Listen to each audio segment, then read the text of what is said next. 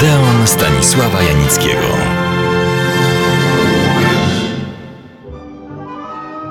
Przed tygodniem zapowiedziałem ciąg dalszy opowieści o skomplikowanych i dramatycznych losach Witolda Contiego, jednego z bardzo lubianych przed wojną aktorów. Zagrał w dziewięciu filmach, z których sześć już omówiłem. Kolejnym był Mały Marynarz w 1936 roku. Obsada była imponująca.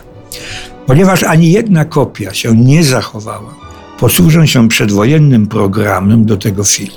Marysia, komendantka policji kobiecej w Warszawie, córka kapitana portu gdyńskiego, Maria Bogda, otrzymuje od ojca, komandor, list z zaproszeniem na dzień imieni. Komandor Korski, Bolesław Korski, pragnie, aby Marysia zaręczyła się z porucznikiem Kotowiczem, Witold Conti, wracającym z rejsu amerykańskiego na okręcie bojowym Kościuszko. Tym samym statkiem wraca do ojczyzny Polak z Ameryki, Kostrzewa, Antoni Fertner, z córką Krysią, Helena Grosówna, którą ojciec wbrew jej woli zaręczył z przemysłowcem Nowickim, w tej roli Franciszek Brodniewicz.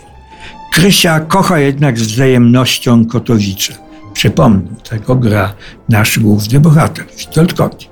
Sytuacje się komplikują, jedno nieporozumienie goni drugie, ale w ślubnym finale miłość zwycięża i film kończy się happy endem. Sądzę, że następny film sprawił Witoldowi Conti szczególną przyjemność. Była to bowiem ekranizacja sławnej opery Stanisława Moniuszki Straszny Dwór. Witold Conti zagrał i zaśpiewał tu jedną z głównych ról, mianowicie Stefana. Dla przypomnienia pozwolę sobie przytoczyć główny zarys akcji. Z wyprawy wojennej wracają w rodzinne strony Stefan, tego gra Witold Conti i Zbigniew Kazimierz Czekotowski. Sławią wolny stan i ślubują, że nigdy się nie ożenią. Liczne mamy z córkami na wydaniu zastawiają jednak na nich sidła. Teraz następują, przepraszam znawców oper, brzemienne w skutki wydarzenia.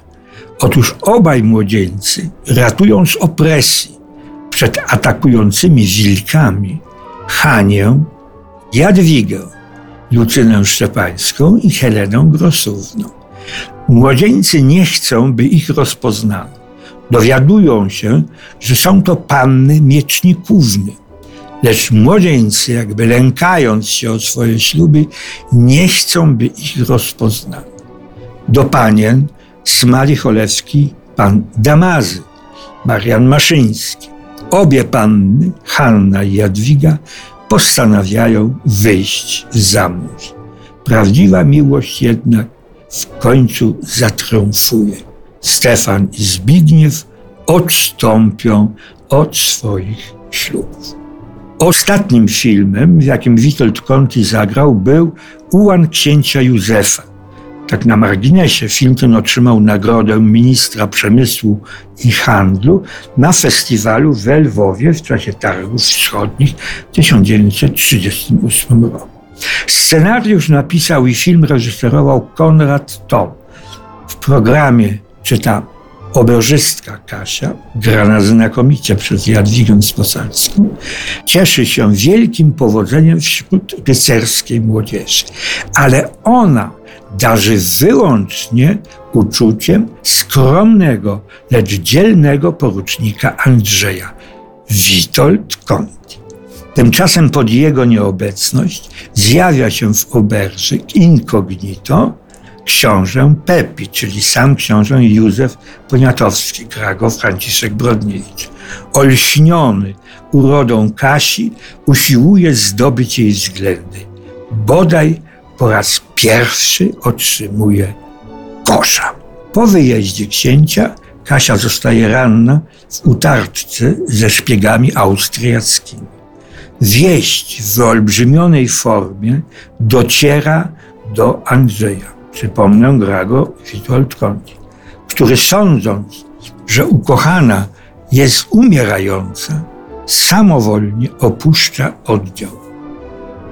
Stwierdza jednak, że Kasi nic nie grozi, ale jego porzucenie oddziału w czasie walk uznane zostaje za dezercję. Staje przed sądem wojennym. Polecam Państwu ten film, bo z wielu przedwojennych ten naprawdę godny jest polecenia. Dalsze losy Witolda Contiego, ale także te pierwsze, były niezwykłe, czasami szokujące. Ponieważ nie chcę mówić o nich powierzchownie, opowiem o nich w następnym Odeonie. Serdecznie zapraszam.